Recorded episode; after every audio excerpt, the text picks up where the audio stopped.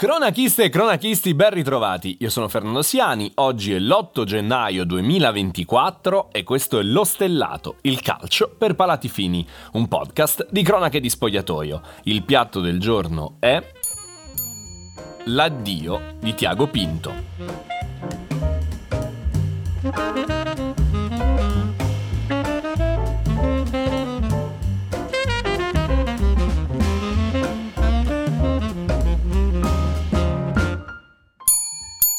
Allora, come state? Come sono andate le feste? La famiglia? Tutto ok?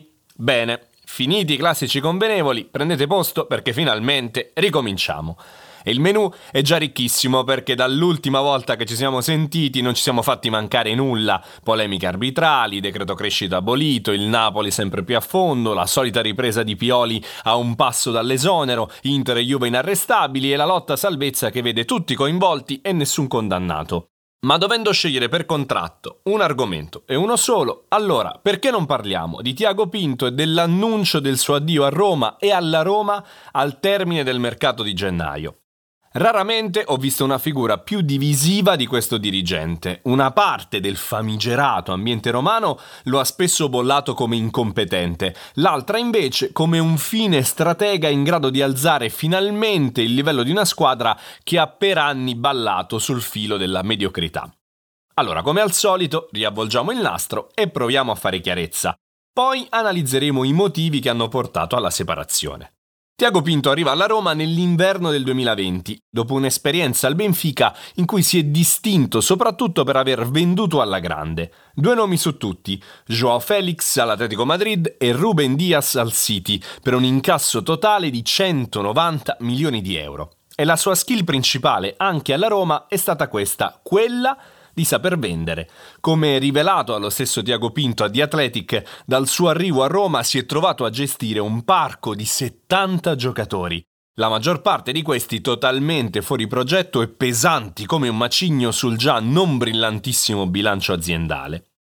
Proprio come l'ex premier Giuseppe Conte, Tiago Pinto fa nomi e cognomi e cita i vari Pastore, Clivert, Nzonzi, Under, Biandà, Cioric. Per restare in tema, eredità del governo precedente, quello firmato Monci, che ha oggettivamente dilapidato un patrimonio in giocatori che poi Tiago Pinto è stato molto bravo a non trasformare in minusvalenze, o quasi sempre, riuscendo, in un modo o nell'altro, a ricavare qualcosa, anche di importante a volte, dalle loro cessioni. Attenzione però, anche nei tre anni di gestione del portoghese sono stati fatti degli errori, e a volte anche pesanti. Attenzione però, anche nei tre anni di gestione del portoghese sono stati fatti degli errori. Tiago Pinto ha quasi sempre sbagliato i colpi in cui sono stati investiti dei capitali importanti. E come non citare i 13 milioni per Vigna, i 18 per Shomurodov e anche gli 8 per l'americano Reynolds che praticamente non ha visto nessuno. Tiago Pinto però è anche quello che ha saputo aspettare, e cogliere il momento chiudendo dei colpi complicatissimi e regalando alla Roma dei fuoriclassi assoluti come Dybala e Lukaku senza spendere un euro per i loro cartellini ed ha portato Abram che con i suoi gol ha regalato alla Roma il primo trofeo internazionale dei giallorossi, la Conference League ed ha costruito la squadra che ha conquistato la finale di Europa League. Soprattutto il dirigente che ha convinto José Mourinho a sposare la causa romanista con una trattativa lampo che ha preso alla sprovvista anche i giornalisti di calciomercato più esperti. È proprio José Mourinho una delle cause della sua decisione di lasciare Roma. Sempre a The Athletic, Tiago Pinto ha detto di essere stanco dopo tre anni in giallorosso, senza andare troppo nel dettaglio. Non è un mistero però il suo rapporto da qualche tempo conflittuale con Mu, che spesso nelle interviste post partita e anche nelle conferenze pre lo ha velatamente attaccato, contestandogli delle scelte in sede di mercato non esattamente consone a una squadra che vuole conquistare dei trofei.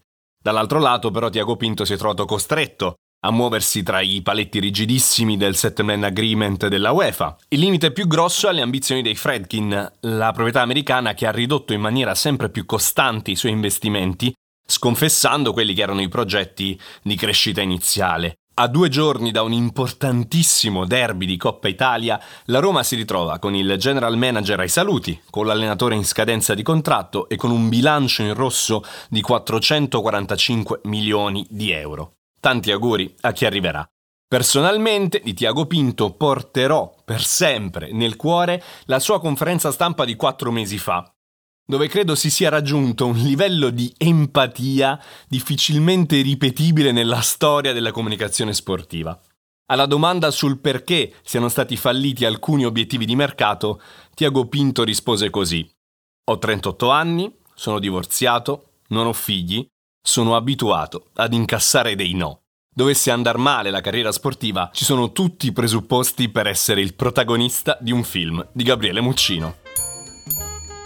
Servizio finito, io vi ricordo che da oggi riprende la programmazione delle live di Cronache di Spogliatoio e ovviamente si inizia questa sera con Fontana di Trevi. Ci vediamo alle 22.45 insieme a Riccardo Trevisani, Giuseppe Pastore e Samuele Ragusa. Inoltre questa è una settimana molto importante perché dopo il mondiale per Club FIFA trasmetteremo sul nostro canale YouTube la Supercoppa di Spagna. Si parte mercoledì con la prima semifinale, il derby di Madrid, giovedì sarà poi il turno di Barcellona-Osasuna e poi domenica la finalissima. Lo stellato invece torna domani pomeriggio.